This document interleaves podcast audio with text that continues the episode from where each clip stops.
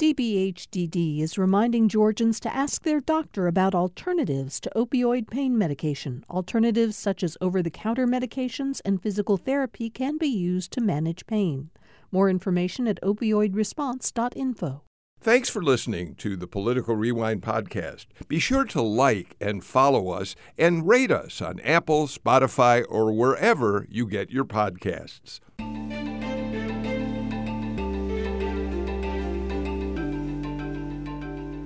As we come to the end of another week on Political Rewind, we have so much to talk about that I want to get to the panel as soon as possible because political news just keeps coming at us at an extraordinary uh, pace. I'm Bill Nigut. I'm glad to have all of you with us for today's show. Um, Jim Galloway, a former political columnist for the Atlanta Journal Constitution and a veteran journalist in uh, Georgia, joins us as he does on Fridays. Jim, how are you? I'm doing fine. Today is going to be worth giving up stage seven for you. Oh no, no! You won't have to give up stage seven. You don't you have it recorded? we we watch no. the Tour de uh-huh. France every night. Well, we'll we'll have to. I'll, I'll, I'll try. I'll try. I'll try to find it on YouTube, maybe. Oh, okay. Jim Galloway, his daughter, my wife, and I, all huge fans of the Tour de France. Uh, Margaret Coker is back with us. She's the editor in chief of The Current, which you can read at thecurrentga.org. Uh, it's a publication, a digital publication that covers news along the Georgia coast, but um, also, of course, looks at news across the state of Georgia. Margaret, how are you today? Doing fine. Um, I am coming to you live from the Current New Newsroom. We are located off of Martin Luther King Boulevard in downtown Savannah um, at a refurbished Amtrak dining room car.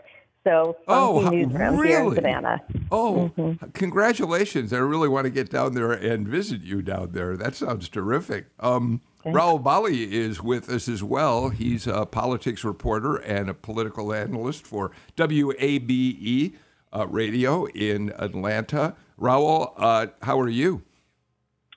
Um, I'm recovered from we took a, a trip to Italy, loved it, but unfortunately the kids are still on Italian time, waking up at three in the morning. So, uh, oh, but it was an amazing. It's an amazing country, and we truly enjoyed it. Oh, good! What a great way to get the summer off to a big start. And uh, last but certainly not least, Charlie Hayslett, longtime veteran a Georgia journalist, um, also now the author of a wonderful blog. If you don't read Trouble in God's Country, I really recommend that you do.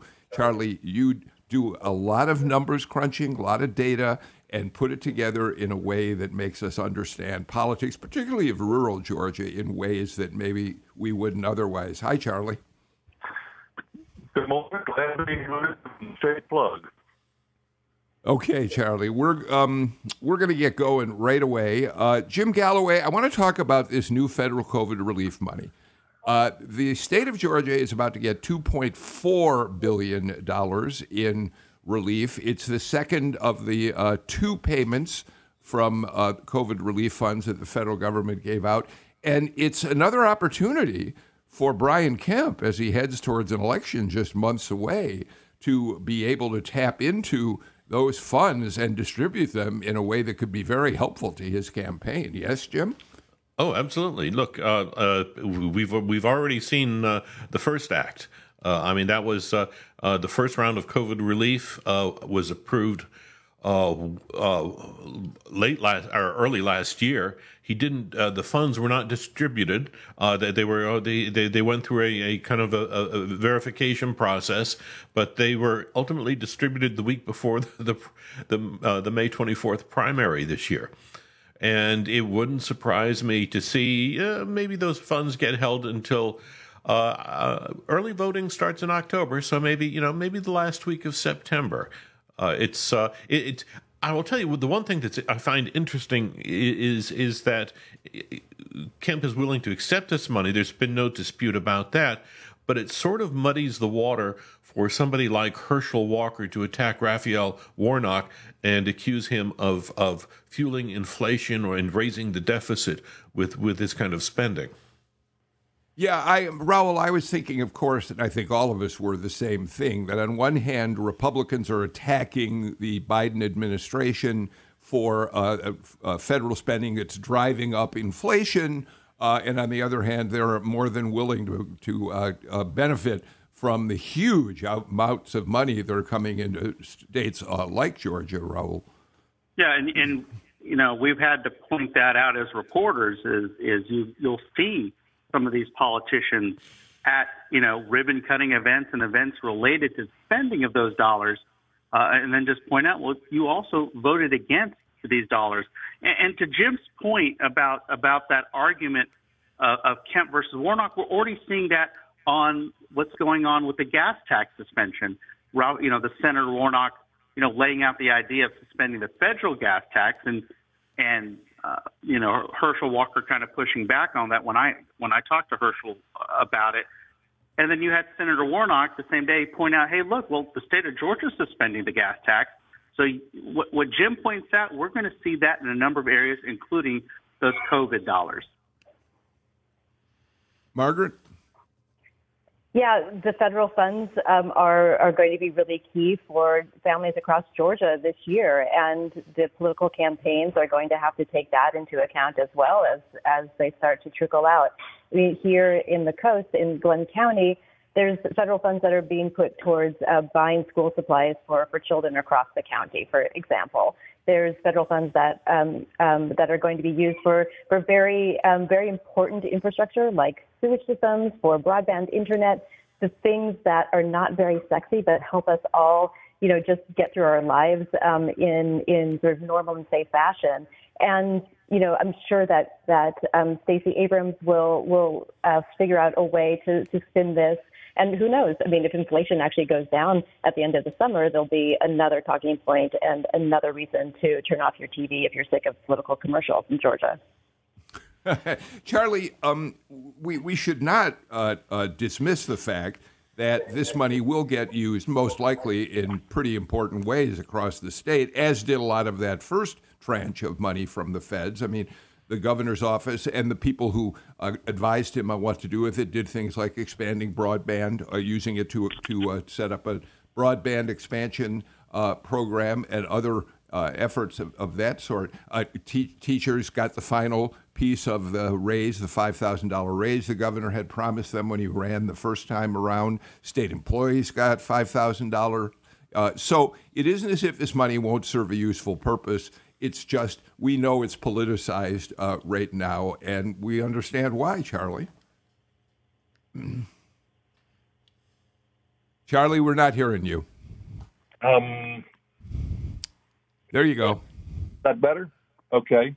Yeah. Sorry about that. Um, I, I, guess my first question is whether or not uh, Governor Kemp should be required to report that 2.4 billion in COVID funds as a campaign contribution.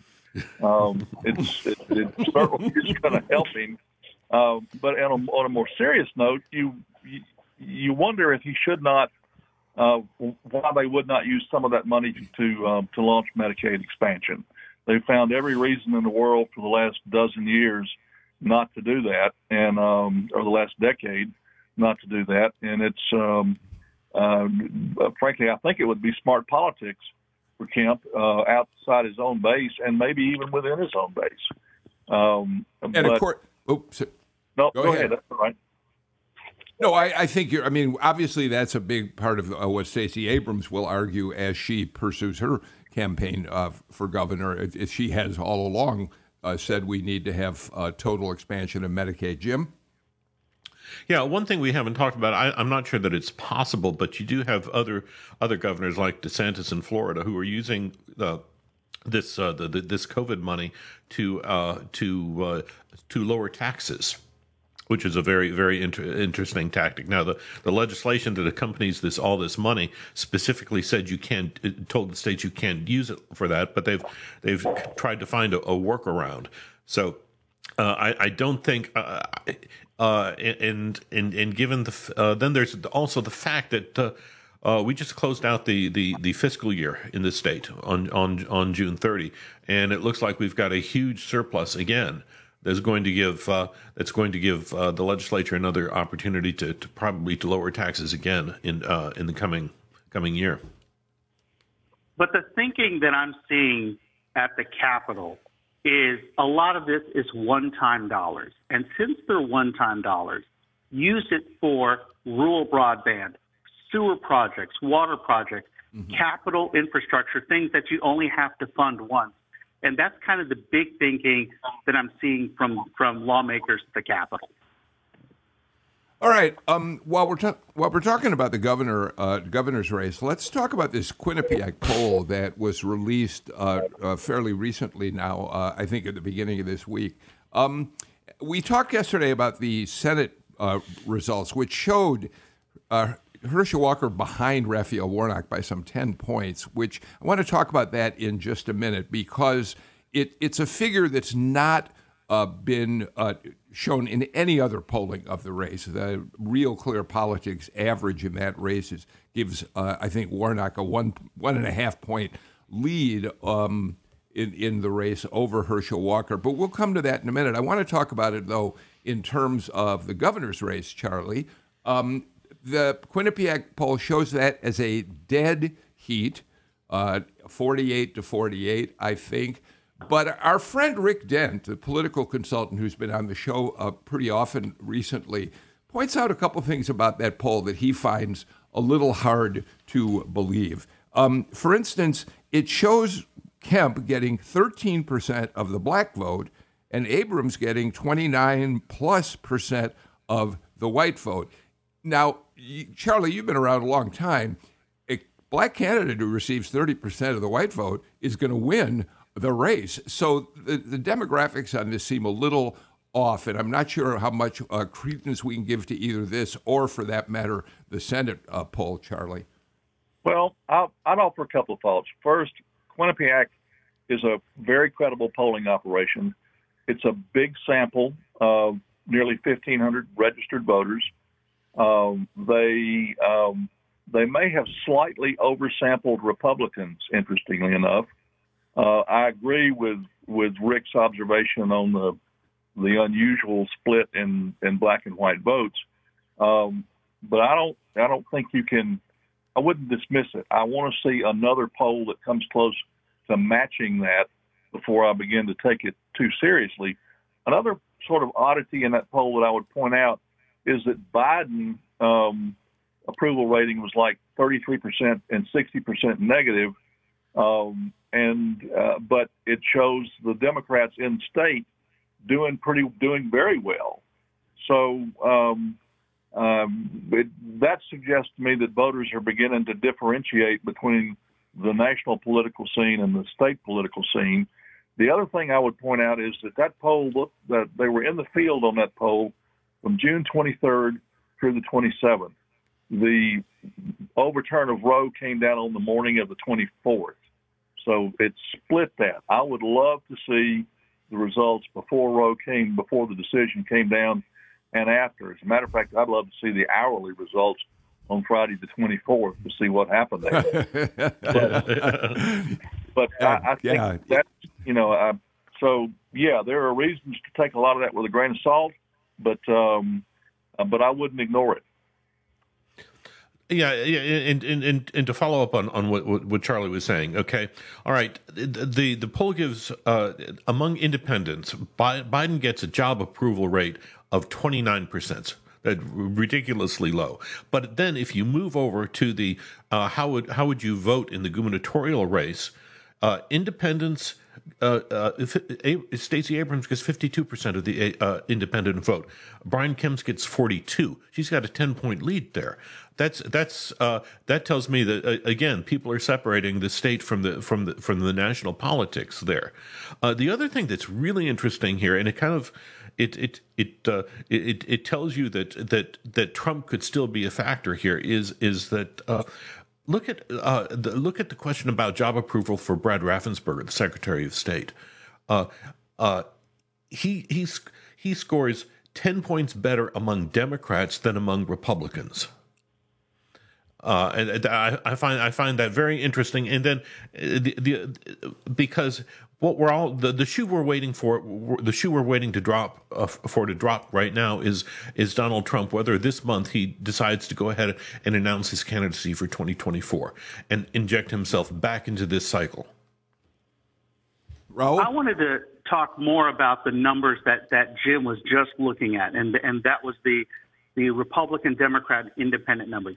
Do we believe that there's a 10 point gap between Senator Warnock and Herschel Walker? Probably not.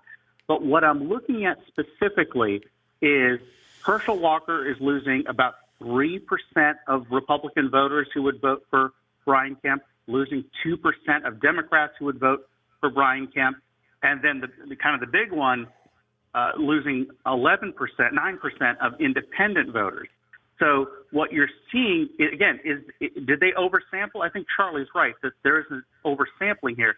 But what I'm seeing is Herschel Walker's losing percentages here and there, and that could be what could be the gap between what Kemp gets and what Walker gets in the fall. Margaret? So I'm going to um, use my sports metaphors um, on on the the top line of of the race, the gubernatorial race. Now we love to say down here at the current that democracy is not a spectator sport, right? It's about participation and who shows up.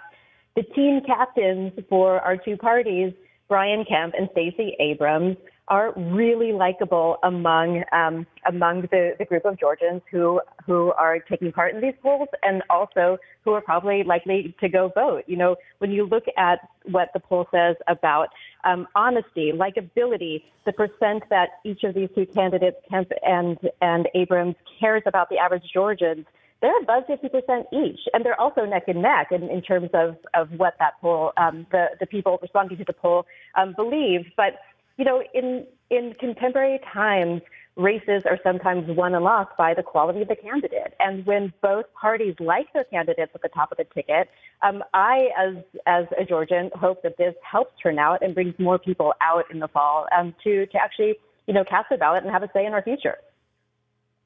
Um, I it it, I, it, it is going to be fascinating to watch turnout in this election because another thing that Quinnipiac talks about in this poll, or they polled on, was whether people plan to vote in person, uh, whether they plan to cast absentee ballots and the like. And more and more Georgians are saying now they want to, they're going to vote in person, maybe uh, cast early votes. So we're going to be really keyed into watching for how the vote develops in the fall. What, one last element of this before we move on, though, is I think uh, that you all identified something really important here, and that's the potential that there's a growing split uh, between state politics and federal politics. So that while uh, Brian Kemp uh, may be doing better uh, than Herschel Walker in uh, in the polling right now, um, the fact of the matter is that people seem to be separating, say, a Kemp from a Walker. We we talked yesterday uh, on the show about a Wall Street Journal piece over the weekend,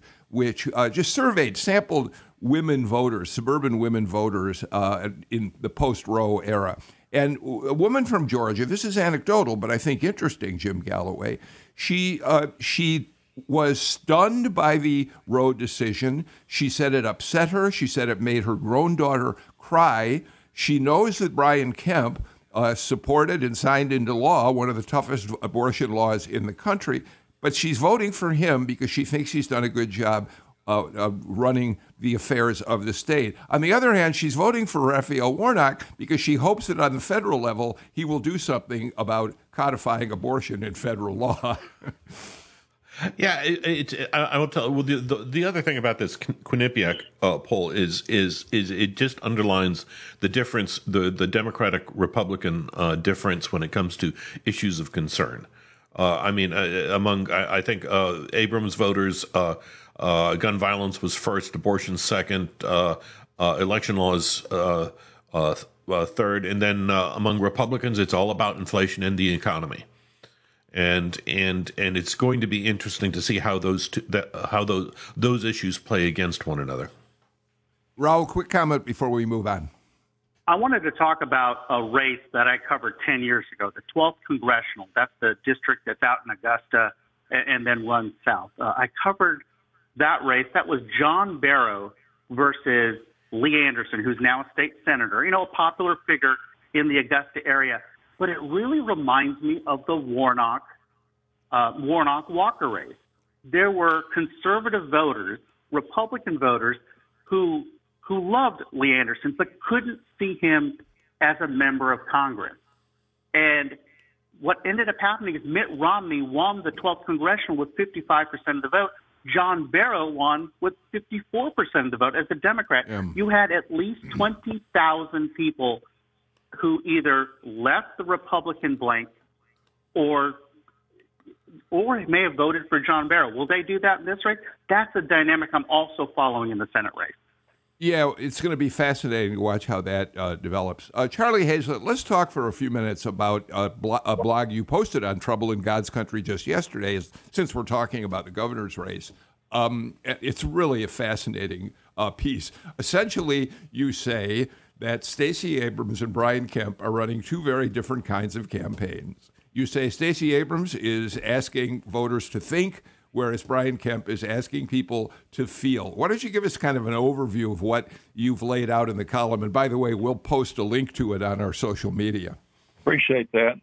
Uh, the uh, my starting point was was Stacey Abrams' um, admittedly inelegant gaffe on the Georgia as the worst place to live, um, and the Kemp people pounced on that and but in in my view went too far and stretched that number one place to do business ranking that they're so proud of uh, from Area Development Magazine to a claim that uh, the state that Brian Kemp has kept Georgia the best place to live. Um, and it seems to me that that is highly debatable, especially in, in, in rural areas of the state that are solidly Republican and that uh, ought to be uh, sort of scratching their heads and a- asking um, what what Brian Kemp and the Republican Party has done for them where economics and education uh, and health status is concerned.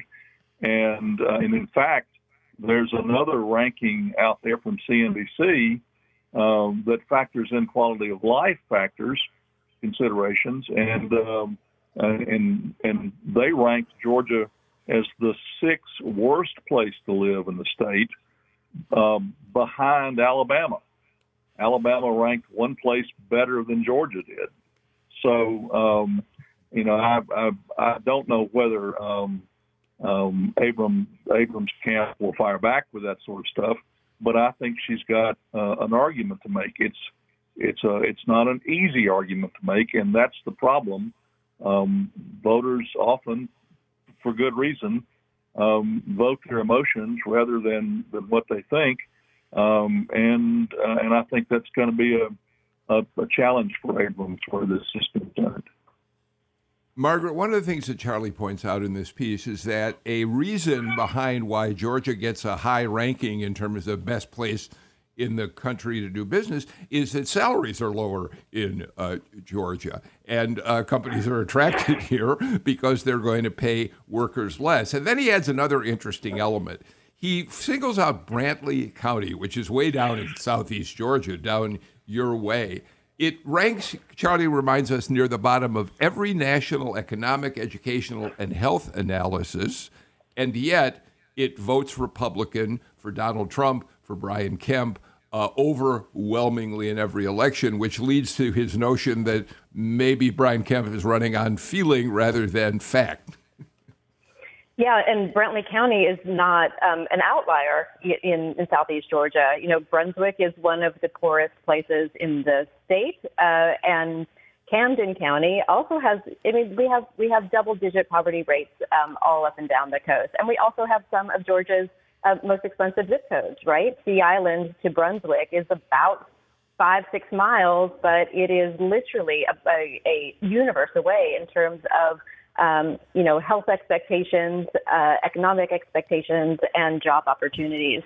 So this divide is real in Georgia. It's been like that for for uh, you know a very long time, probably throughout my my adult lifetime, and you know, I think this is why, uh, you know, Kemp really is um, has has is, has has been running a great campaign. You know, the the money, the the benefits that he is is handing out through executive order and through fiat of federal um, CARES Act funds is is aimed at at the places that are falling behind. And so, in there's he he does have a shot at reelection because of that, right? I mean, there's there is a um, there's a sense of identity politics right now in Georgia, which we cannot ignore. Uh, when people um, look at a candidate and, and they feel like they resemble um, they resemble themselves, their relatives, they understand their lifestyle. That that is also really important. And Stacey Abrams does that for a lot of Georgians. Brian Kemp does it for another group of Georgians that look totally different. Um, but Jim, though, we do have to point out that Kemp's record on economic development is um, it, it is um, a major factor in why people ha- uh, uh, seem inclined to want to vote for him. Those who want to vote for him. I mean, just looking at that southeast part of the state, uh, the Hyundai deal is an enormous benefit uh, to the people uh, down in that uh, corridor of uh, the state of Georgia. So it, it isn't all. I mean, I know Charlie is is a, a, a dramatizing it just a bit to talk about your voting on feeling uh, rather than on on uh, thinking, but in fact, the Kemp and economic initiatives do deserve some credit here. Right, right. You've got the Hyundai venture on the on the on the coast. You've got Rivian uh, the electric vehicle company in, in East Georgia, and that's that's that's extremely re- uh, um, important. So so those are those are th- great things to have in your quiver if you're a governor, uh, and and and and the, you know a lot of uh, a lot of electioneering is about selling the future. And, and and those two plans in particular, I think, give give Kemp a, a, a good message to, to, to use. Uh, what what Charlie is talking about and what Abrams is is is underlining is is is the record of, of the last twenty years. Uh, and uh, uh, it, you haven't mentioned it, Bill, but but but Charlie's column goes goes very deeply into uh, into per, per capita income, and and how uh, and how how especially in rural Georgia it, it started trailing off these last twenty years. And what Stacey Abrams' job is, is to underline that without making people feel that they're responsible for voters feel that they're responsible for that. Uh, and that's that's a really difficult task where whereas Kemp just needs to to short uh, to point to these these new new plants and and the promise of new jobs coming in. Charlie, uh, you do say that uh, the per capita income was on the rise in Georgia in the late, I think, late 20th century and has started going down in uh, in in the last what decade? Uh, well, it, it it hasn't started going down in absolute terms. We've started we've been losing ground against the national average and against um, uh, and, and in terms of rankings. In the last 20 years of, of the last millennium century, uh, Georgia's per capita income average per capita income rose from about 85% of the national average to 95% of the national average, and the rank went up from about 38th, as I recall, to 24th at one point. Um, uh, and then, for reasons that I still am not convinced I understand, it it collapsed um, after the turn of the century. Uh, actually, uh, after frankly, after Roy Barnes left office, and Sonny Perdue came in. Perdue presided over a 15 place drop in state rankings um, in his eight years in office. Uh, and only one other state suffered that big a drop, and that was Delaware, which lost 16 places. But nobody else was even close. And and okay. I have not been able to find anybody who can explain to me what caused that. One person said, "Well, Sonny had the the, the, the Great Recession." So did the rest of the country. So that doesn't really explain it. So, um, uh, but it's, but I, I think it's a real issue, and rural Georgia, as is always the case, was hit harder. So, uh, um, before we get to a break, Margaret and then Rahul, give us your last thoughts on this. Yeah, in a previous life, I was an economics reporter at the Wall Street Journal. And, you know, the promise of jobs in an election isn't the same as high paying or well paying jobs for voters. And um, just a quick example of the Hyundai plant. We actually don't know the details of, of that development deal yet. We don't know how Hyundai and uh, the counties here on the coast or the state are going to um, are going to subsidize what, what it takes to transport workers from say downtown Savannah to our from our poorest zip codes and poorest neighborhoods to factory jobs that might pay them more than working at a restaurant downtown. And those people in, in Brantley County who are among the poorest uh, in America, they're sure not going to drive up to a factory job when gasoline costs $5 or even $4 a gallon. Rahul? And more specifically, the concern of actually being able to fill those jobs. You know, the state lawmakers had a hearing this week about finding solutions on how to fill those jobs. And and and you know, one of those plants that that Governor uh, Kemp touted in Putnam County, um, the last time I checked, and they were struggling to fill some of those positions, even though they were double-digit an hour salary jobs. So, you know, as much as these announcements are great, one of the things that I'm going to be watching for is can those jobs be filled, whether they're by locals or somebody that moves into the area?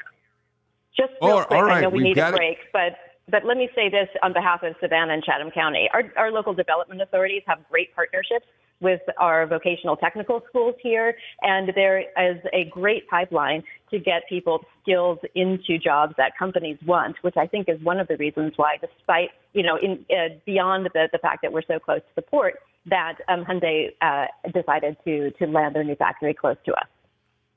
Okay, we do have to get to our first break. Thank you all for a really, really a uh, good deep dive into, especially what's going on in the governor's race right now. We'll be back with more in just a moment.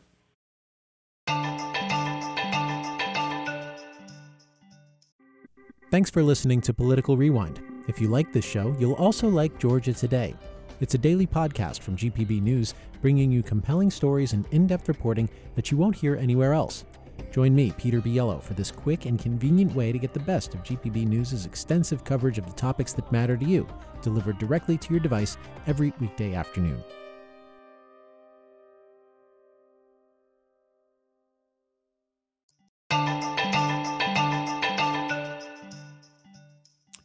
Charlie Hayslett of Trouble in God's Country, Rahul Bali, reporter at WABE, Margaret Coker of The Current, and of course Jim Galloway uh, join me for today's show. Uh, just a quick look at two developments in the Senate race, uh, Jim.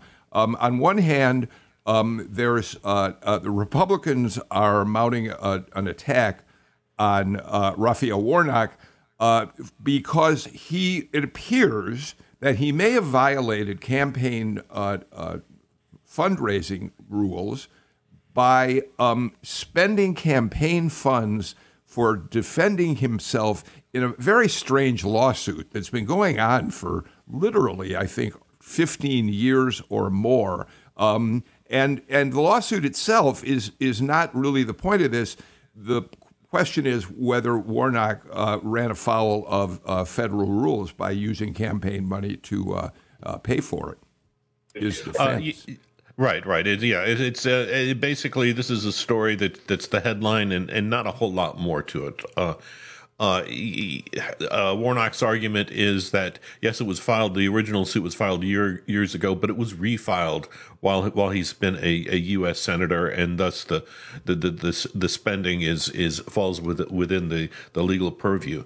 Uh, it's just this is this, we're, we're we're in you know uh, this is this is something of a silly season where where the accusation and the headline is is is pretty much the most important part of the story.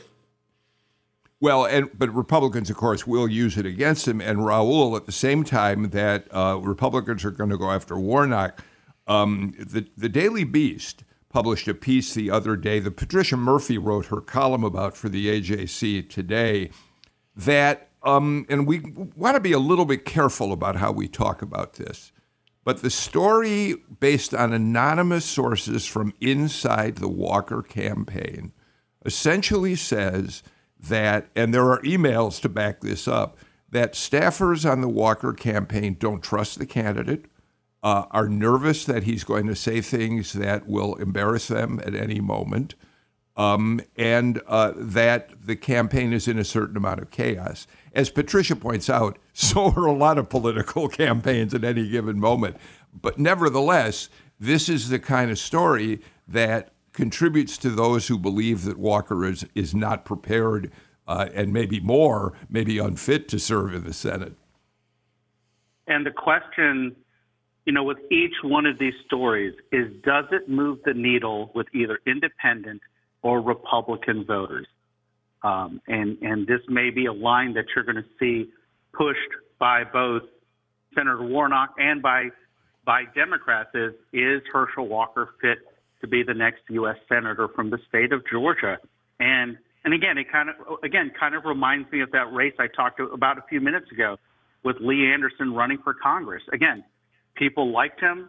People, you know, he had good favorables, but but people asked, could he be the next member of Congress? And and that's something that the, I think the Walker campaign is is going to have to focus on at some point. Okay, well, again, I want to be careful. It's worthy of mention because it's getting a lot of uh, uh, attention from the media.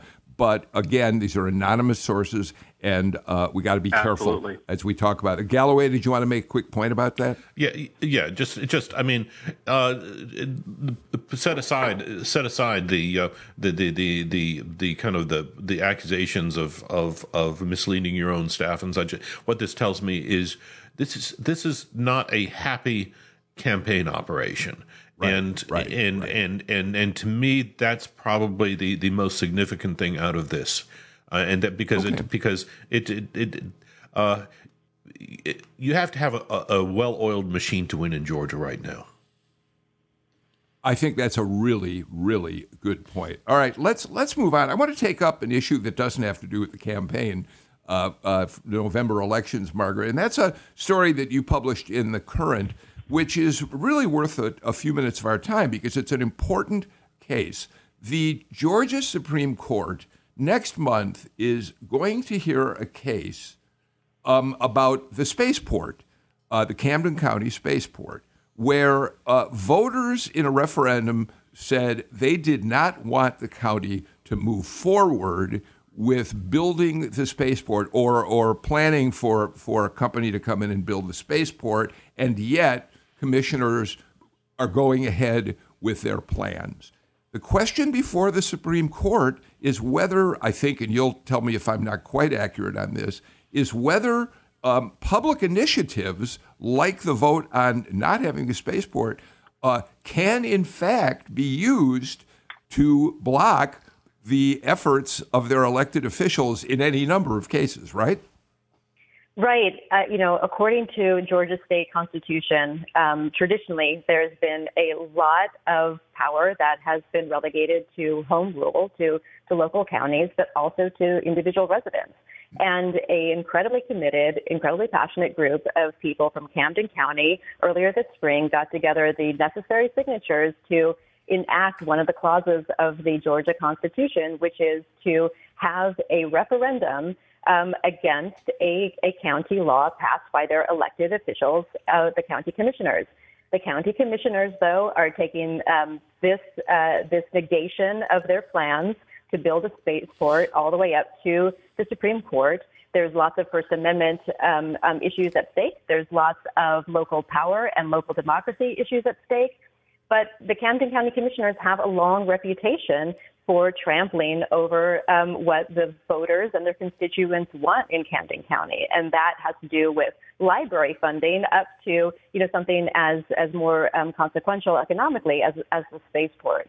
And so this is going to be an incredibly fascinating um, debate when we are talking about the right to privacy for all Georgians, um, not just about the spaceport, but about abortion rights, right, and abortion laws that might be enacted, and all of these very, very consequential um, issues that that um, that I think are going to be part of the campaign, but also the way that we um, we interact as Georgians with our elected officials moving forward. Um, Charlie, uh, the the story that the uh, current published includes uh, this quote from the legal brief uh, that uh, uh, argues why citizens should have this right validated.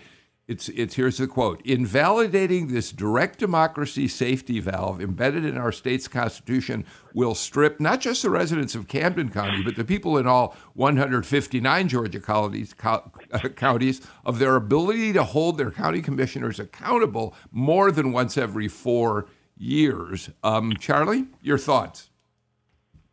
I, I don't know a lot about that case, but if I understand the the public initiative um, law, the way it's set up, and the, the 10% um, uh, signatures of registered voters as a hurdle, that's not an insignificant hurdle. Um, uh, and it, hitting that to get it on the ballot and then and then winning the ballot initiative is a, a big deal and, and seems like something the local government ought to respect, uh, that the local politicians ought to respect, uh, because they they oppose it at their own peril the next time they are up. Although, to Margaret's point, uh, incumbents, especially in in rural counties like that, tend to get really entrenched, and it's hard to dislodge them. So, I would. Uh, it's going to be interesting to see what the current very conservative uh, Georgia Supreme Court does on this, uh, and and I would not I would not bet a plug nickel either way on it. It's going to be Rahul. Do you want to weigh in quickly? I I think the bigger thing that that I, I'm looking at this case for is the idea of pushback from communities on large economic developments. We've seen a little bit of it with the Rivian project um, in Morgan County and Walton County, especially Morgan County. Small group of people pushing back, but a loud group of people. So I think that's the bigger implication with, with this case, and definitely one of the cases that I'm going to be following with the Georgia Supreme Court this fall. Uh, yeah, um, Margaret, got, I've got one question for you here. Uh, where is the money in this? Because that's because it, to, to me that's always that's always the backstory. Where is the, where is where is the cash? Where is it flowing? Great question. So First of all, there is no money flowing right now because Camden County doesn't have an operator um, in the wings ready to even start a spaceport should uh, should all the legal uh, um, challenges um, fall the commissioner's way.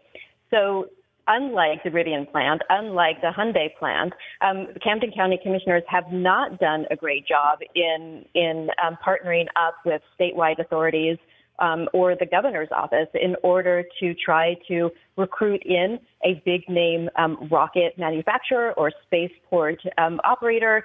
They are still out and about trying to raise money to make this even a viable business once they get through the rest of the legal challenges. And by the way, there's also an FDA challenge um, that they still have to uh, to pass by as well. So part of the frustration on, from from a very local level of Camden residents is that the commissioners have not put into their, their recent budget that was just approved last month any money for the spaceport. They're spending a whole lot of money on legal fees just to try to um, upend the will of the voters right now. Okay, uh, got to get to our final break of the show. We'll be back with more in just a minute.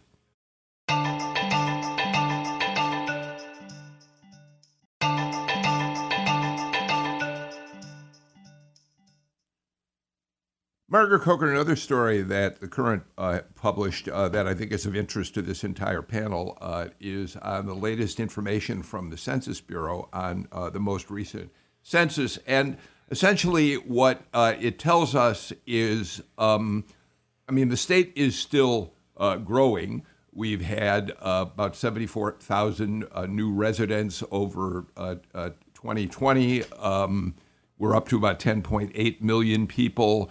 Uh, but uh, the other thing that's fascinating about this is we're getting older uh, and we're getting more urban, right?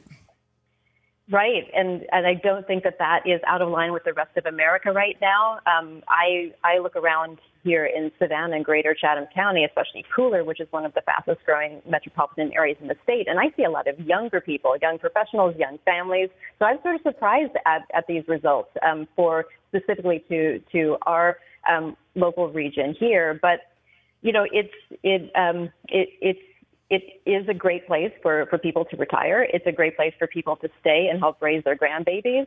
But it's also a place that it's very hard to um, to to pay for if if you are a low income retiree who needs health care without um, without a whole lot of savings. So I think this is going this, should be a wake up call to Republican and Democratic Party leaders in the state that we need to uh, we need to invest more in our health care and and um, all of our medical services. Um, uh, Jim Galloway, there are three of us on this panel who are part of the fastest growing demographic in the state uh, people 65 years old and older. Um, and that has a big impact on, on how the state moves forward in terms of health care, in terms of uh, taxes. Uh, that people are paying or not paying when they're retired. I mean, that's an, the impact of that is pretty interesting, Jim. Yeah, I'd, I'd like to hear from Charlie on this because he's he's probably in our group right now. He's probably the best demographic uh, expert we've got. But it, it does strike me is that we're and and Charlie, correct me if I'm wrong, but we're headed to a situation where where we're going to be starving for young young workers. We're going to be we're going to be in desperate need, and and that speaks to the issue of immigration uh, which I know is a is a is a is a hot topic in in Georgia politics, but somehow we're going to have to come to grips with it. Charlie, Charlie, you're muted. Sorry, beg your pardon. Um, uh, Jim is right, of course. The um, a couple of quick observations. One, one reason that average age is rising is that there are fewer and fewer newborn babies. Georgia births were down dramatically last year, um, and and and we're in the middle of a global, not in the middle, we're in a global baby bust um, that uh, shows no sign, frankly, of letting up. So that's one observation there. The other is that population uh, gain has been almost entirely in metro Atlanta and North Georgia, and to some extent on the Georgia coast. Those interior counties um, are hollowing out, and and what the crop that they need, and I think I said this on an earlier show, is people. Jim's right. We've got to find some way to import um, uh, people to those areas to recolonize um, parts of rural Georgia that are frankly dying. And that was something, the legislative hearing that I mentioned uh, earlier in the show that was looking at workforce development that issue, back to Jim's point on immigration, was brought up specifically. State Representative Casey Carpenter, who's a Republican from Dalton, talking about the idea of lower tuition or even in state tuition for undocumented immigrants who've already gone through Georgia's K through 12 system. What he calls it is the state's already invested more than $100,000 uh, in these young folks. We should have them either at a low, not paying out of state tuition but at least lower tuition. That that's one of the legislative arguments that again you could see coming up in January at the state capitol. Um, Charlie, before we get off this subject, I, would like to look at another uh, demographic that you published in a, in a piece on Trouble in God's Country. Um, it, uh, among other things, the data that you uh, shared with, with your readers is the uh, black births versus white births, and there's a growing gap. T- tell us about what that's all about and the significance of that. Um, to take the last question first, uh, it's too early to know what the significance is or if there is any significance. Historically, whites, of course, have the larger population and have had more babies, but those that gap has been closing in recent years. This year, it reversed for some reason um, and you you saw white births increase and and and black births decrease. It could be a one year anomaly. Uh, it's it's always a little dicey to look at one year of data and, and extrapolate or try to draw a conclusion. So I'm gonna I'm gonna wait and see if that continues. Um, but but yeah, the the the bigger challenge, frankly, is we've just there aren't enough babies. Period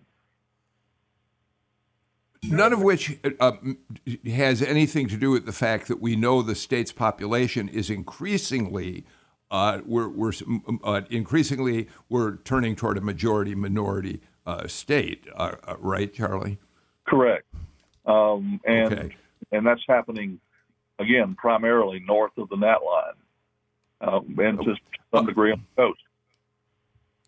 Uh, Jim, we're just about out of t- time, but I want to pick up a story quickly that um, j- is getting a little currency uh, today, and I know the AJC reported it on it today, and it's it's it's worth mentioning briefly because uh, this is the day that uh, uh, the, pres- the the the the president's lawyer, not really the president's lawyer, but the gov- government's lawyer, uh, Pat Cipollone, is going to testify privately it, before the January 6th committee, and he knows everything about what happened with Trump and the efforts to overturn uh, the election. So that's going to be secret testimony. But one of the things that's becoming more and more clear, as we've discussed on this show, is the fake slate of electors were part of a big, big scheme to get Mike Pence to invalidate the uh, Biden electors. And I mention all this to say that the AJC this morning reports that there are Republicans in Georgia who are beginning to be troubled by the fact that Burt Jones the GOP candidate for lieutenant governor, was on that slate, that he uh, and uh, David Shafer, uh, the chair of the state party, and others who were on that slate are now under investigation and could be implicated in this unlawful effort to overturn the election. What does it mean that Burt Jones is on the Republican ticket? That's the question that some Republicans are asking and and and and it's going to become an issue as we get closer to to, to November and as the, as the uh, as the January 6th commission issues its final report I believe in in August. I think that's when you're going to see a, a, a fever pitch. And the question will be whether whether whether these these these uh, the, these Republicans in Georgia led by David Shafer but including Burt Jones uh, Brandon Beach uh, a, a, really uh, strong knot of of Republican state senators whether they were whether they were uh, colluding or whether they were, I guess, in the Soviet parlance, would be useful idiots. Whether they were just, you know, whether they were just kind of led down this path to do something they thought was was entirely legal and entirely proper, uh, uh, and uh, but with nefarious purposes up above. Um, we've only got two minutes left. I want to ask Rahul just very quick response to this. The Washington Post this morning, Dan Balz, who's their top political analyst, published a really interesting piece this morning. We'll talk about it more on Monday's show. Um, but he suggests there's an interesting difference between Boris Johnson. Uh, resigning because members of his own party forced him out. They finally abandoned him, and the fact that Republicans uh, will not, have never been willing uh, to look at Trump wrongdoings and take the same action against him. It's just a very interesting parallel, Rahul. It is an interesting parallel, and, and it is something that I am I'm watching for here in Georgia. If there's going to be that split, you know, you have the the Jeff Duncan folks who are who are saying let's move on, and then you've got, of course, you've got people like David Shafer who are saying you're not saying, but but are in what I would call the Trump camp. All right, we are going to talk about that story a bit more on Monday when Shirley Franklin uh, j- joins us uh, on on the show. Um, we look forward uh, to that uh, program. Uh, but in the meantime, my thanks to uh, everybody today: Charlie Hayslett, Margaret Coker, Rahul Bali, Jim Galloway. Thank you for really robust conversation. I appreciate it. Before we leave you, I want to welcome a new member of the Political Rewind team. She's directing the show today, Victoria Evans Cash. We're glad to have you here with us, Victoria. Thank you. And of course, as always, my thanks to Jake Cook, to Natalie Mendenhall, and uh, Chase McGee for their work on the show as well. We're out of time. We'll be back on Monday. Everybody take care and please stay healthy. Bye bye.